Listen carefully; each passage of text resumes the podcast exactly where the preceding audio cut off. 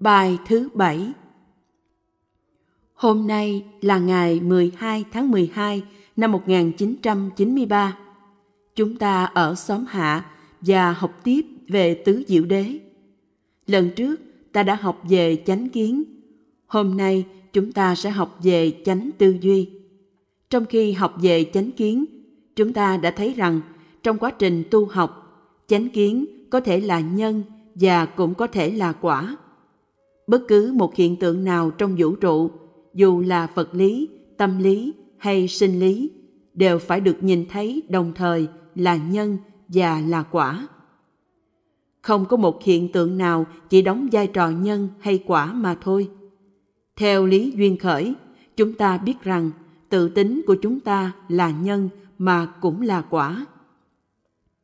Do đó, dù trong kinh nói chánh kiến đứng hàng đầu, nhưng chúng ta không nên hiểu chánh kiến là nguyên nhân đầu tiên, từ đó phát khởi ra các chánh đạo khác. Theo đạo lý duyên khởi thì không có nguyên nhân đầu tiên, không có một cái gì thuần túy là nhân hay là thuần túy là quả.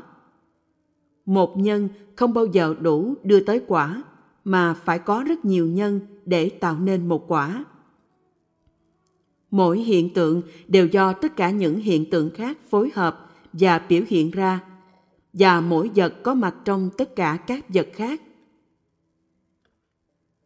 Bát chánh đạo tương sinh tương tức. Vậy chánh kiến không phải là nguyên nhân đầu tiên của bát chánh đạo.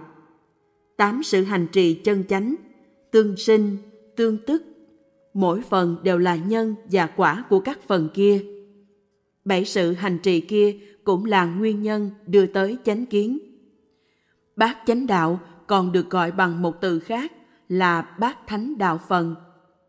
Bát thánh đạo phần là tám thành phần của con đường cao quý. Trong tiếng Phạn, thánh đạo phần là Arya Magga Anga. Thánh đạo có tất cả tám chi phần. Thứ nhất là chánh kiến mà chúng ta đã bàn rồi tới, chánh tư duy là sự tư duy đúng đắn. Chánh ngữ là lời nói có tác dụng chuyển hóa, tháo gỡ, đem lại hạnh phúc và đánh tan mê lầm. Chánh nghiệp là hành động không tạo khổ đau, đưa lại hạnh phúc. Chữ nghiệp ở đây chỉ cho thân nghiệp, là hành động do thân thể ta làm. Còn khẩu nghiệp thuộc về chánh ngữ và ý nghiệp thuộc về chánh tư duy. Tiếp theo là chánh mạng. Mạng tức là phương tiện sinh sống. Chánh mạng là nghề nghiệp, là phương cách sinh sống, không gây đau khổ và mê lầm cho con người, không tàn hại thiên nhiên.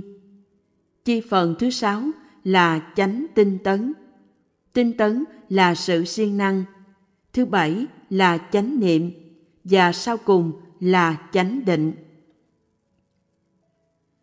về sự phát triển của tuệ giác, giáo lý luôn luôn nói tới niệm, định và tuệ.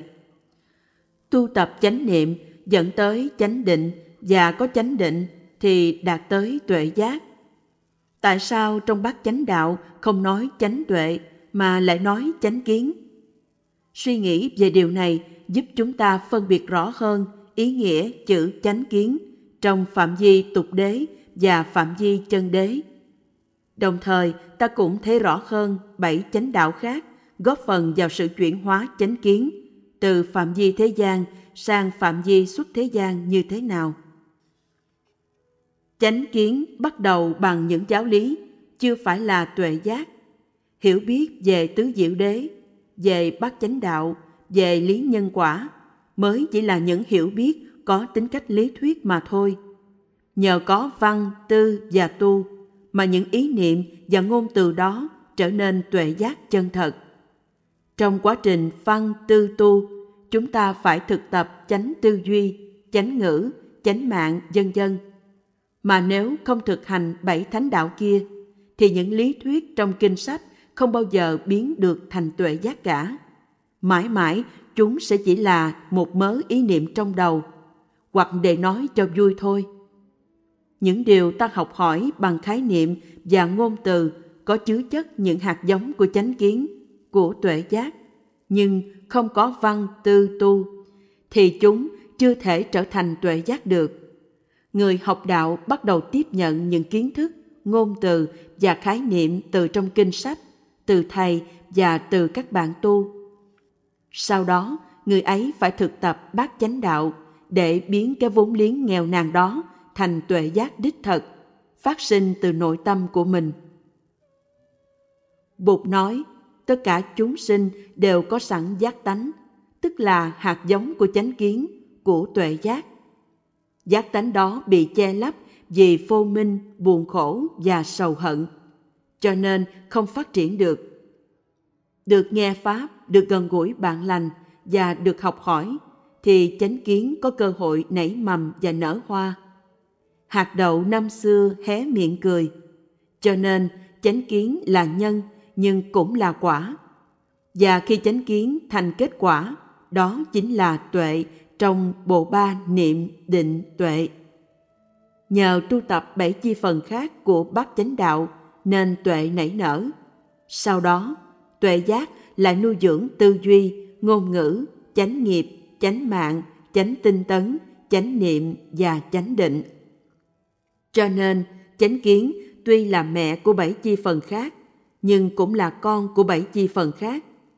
Cũng như là lá cây, có thể nói, thân cây, rễ cây, cành cây là mẹ, còn lá cây là con. Nhưng lá cây cũng đóng vai trò mẹ, vì lá cây có bổn phận phải tiếp nhận tháng khí, dùng ánh sáng mặt trời thực hiện diệp lục hóa. Mỗi chiếc lá chính là một viện bào chế nhờ thế, những khoáng chất ở trong đất đi lên, từ nhựa nguyên biến thành nhựa luyện để nuôi cây. Thành ra tất cả các chiếc lá tuy là con của cây, nhưng cũng đều là mẹ của cây. Giống như vậy, chánh kiến nuôi dưỡng chánh tư duy, chánh nghiệp, chánh mạng, chánh ngữ, vân vân. Nhưng đồng thời cũng được chánh tư duy, chánh nghiệp, chánh mạng, chánh ngữ, vân vân nuôi dưỡng chúng ta càng thấy rõ tính duyên khởi có thể áp dụng trong bát thánh đạo phần. Với chánh kiến, chúng ta phân biệt thế nào là căn lành và căn không lành? Chúng ta hiểu bốn sự thật, khổ, tập, diệt, đạo, vân vân. Có chánh kiến thì tự nhiên tư duy sẽ đi đúng đường. Chúng ta suy nghĩ khỏi sai lầm. Có chánh kiến về duyên sinh thì chúng ta biết rằng hạnh phúc của chúng ta tùy thuộc vào hạnh phúc của người khác. Như giữa anh chị em, vợ chồng hay cha con. Thấy rồi, mỗi người sẽ không đi tìm hạnh phúc cho riêng mình nữa. Vì khi cha khổ, thì con không thể nào có hạnh phúc được. Chồng khổ, thì vợ không thể nào có hạnh phúc được. Anh khổ, thì em không thể nào có hạnh phúc được.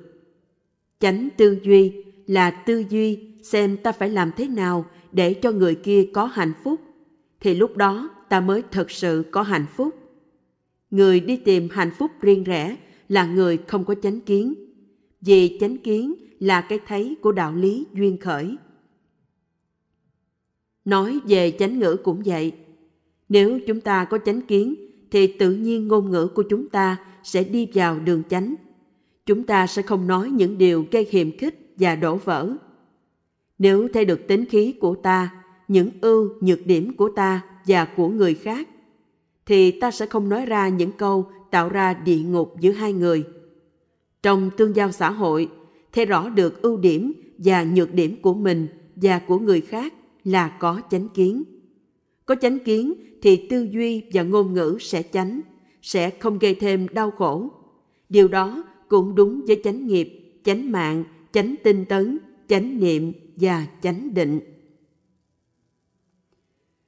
Chánh tư duy về vô thường, vô ngã.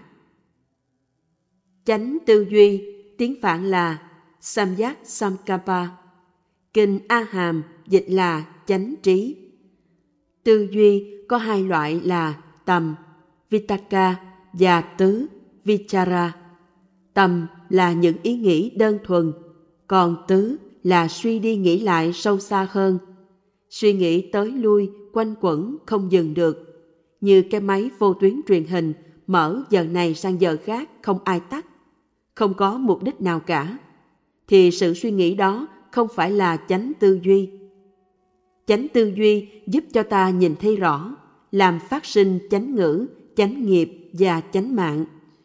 Còn tà tư duy thì càng nghĩ càng gây đau khổ. Có chánh kiến, nhìn thấy bốn sự thật, duyên khởi, vô thường và vô ngã, thì tư duy sẽ đi vào đường chánh.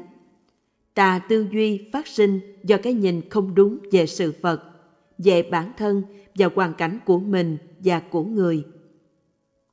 Chánh tư duy phát sinh căn cứ trên chánh kiến và trở lại nuôi dưỡng chánh kiến. Hai phần nuôi dưỡng lẫn nhau. Chánh tư duy là suy nghĩ dựa trên sự thật, không phải là tư duy trên mây, không dính líu gì với thực tế. Sự thật hiện rõ ra là nhờ chánh kiến. Nhiều người suy nghĩ và đi lạc trong dòng lẫn quẩn của lý thuyết, nói thao thao bất tuyệt và viết những cuốn sách dài tràn gian đại hải. Nếu không có chánh kiến, họ vẫn chỉ nói chuyện trên mây.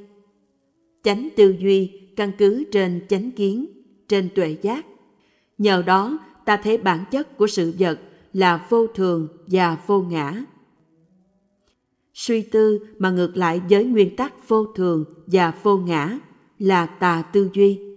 Thí dụ, nuôi con ta cứ nghĩ là đứa con nhỏ của mình sẽ như vậy suốt đời là sai.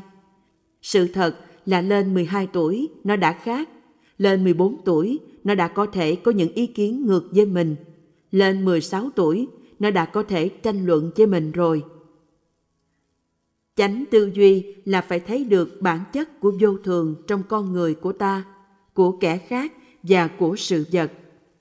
Một người bây giờ rất dễ thương, nhưng một ngày kia có thể trở thành dễ ghét và có thể trở thành kẻ thù. Mỗi chúng ta đều có đủ loại hạt giống.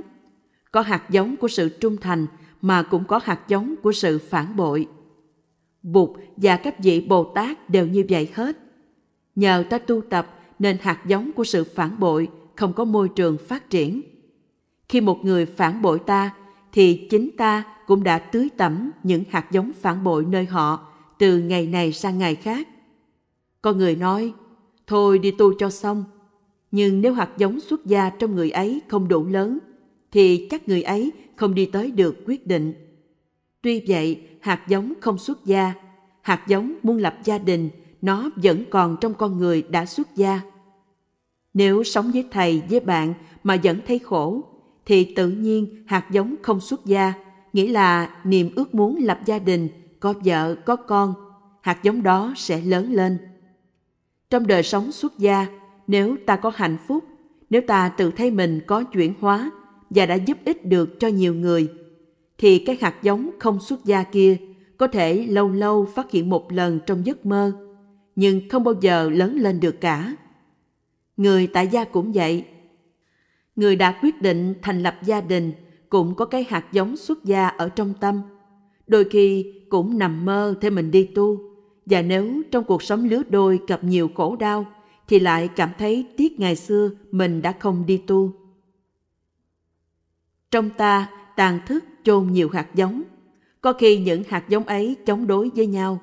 Nhìn sâu, ta thấy tâm ta là mảnh đất chứa đựng tất cả mọi hạt giống. Người bạn hôn phối của bạn cũng mang sẵn đủ loại hạt giống như vậy. Người sư anh, người sư chị và người sư em của ta cũng vậy. Tất cả đều có những hạt giống trái ngược nhau ở bên trong. Nếu ta biết tưới tẩm, biết giúp đỡ thì các hạt giống tốt sẽ phát triển. Hạt giống tiêu cực sẽ càng yếu, càng nhỏ, dù không bao giờ biến mất. Vì vậy, tâm thức gọi là nhất thiết chủng thức, nghĩa là tất cả các loại hạt giống. Chúng ta phải tập nhìn mình, nhìn người và nhìn xã hội chung quanh cho rõ. Mỗi ngày cái thấy của ta phải sáng thêm, phải mạnh thêm, đó là tuệ giác. Nếu cái thấy không sáng thêm, không mạnh thêm thì sự tu hành của ta chưa có kết quả. Tình trạng tuệ giác còn ốm yếu được kinh gọi là liệt tuệ tuệ giác ốm yếu thì không thể giúp nuôi dưỡng bảy chi phần khác của bát chánh đạo. Một em bé 12 tuổi về làng Hồng đã hỏi một câu làm cho sư ông thương quá. Em hỏi, bạch sư ông một người mình thương hôm nay làm sao mình có thể biết trước rằng ngày mai mình còn thương nữa hay không? Người mình thương hôm nay, ngày mai mình có thể ghét. Đó là một sự thật mà em bé này đã chứng kiến. Ba mẹ bé ngày xưa khi quyết định lấy nhau đã bị cả hai gia đình chống đối. Ba đã tranh đấu, đã thách đố cả gia đình và cả xã hội để cưới được mẹ. Vậy mà bây giờ hai người coi nhau như thù nghịch ba và mẹ đang thù ghét nhau nên bé rất đau khổ. Bạch sư ông, làm sao mình biết cái người mình thương hôm nay, ngày mai mình vẫn còn thương? Làm sao chúng ta biết được? Vì lòng của chúng ta cũng vô thường. Nơi tâm người kia có những hạt giống khác nhau, nơi tâm ta cũng có những hạt giống khác nhau. Cái thấy về vô thường cho ta biết rằng ta phải cẩn thận trong đời sống hàng ngày nếu không biết dung bón, những hạt giống tích cực, mà cứ hàng ngày tưới tẩm những hạt giống tiêu cực nơi mình và nơi người, thì tự nhiên người mình thương hôm nay, ngày mai có thể mình sẽ ghét. Cái người hôm nay thương mình sẽ có thể ghét mình ngày mai. Đó là chánh kiến dẫn ta tới chánh tư duy. Nếu tư duy không căn cứ trên tuệ giác về vô thường, thì đó là tà tư duy vô ngã là một nhận thức căn bản khác của chánh tư duy. Nếu tư duy của chúng ta không căn cứ trên nguyên tắc vô ngã, thì vẫn là tà tư duy. Vô ngã có nghĩa là mỗi hiện tượng tùy thuộc nhiều hiện tượng khác. Không hiện tượng nào có một tự thể riêng biệt và độc lập với tất cả những hiện tượng khác. Các hiện tượng đều do nhân duyên mà sinh khởi.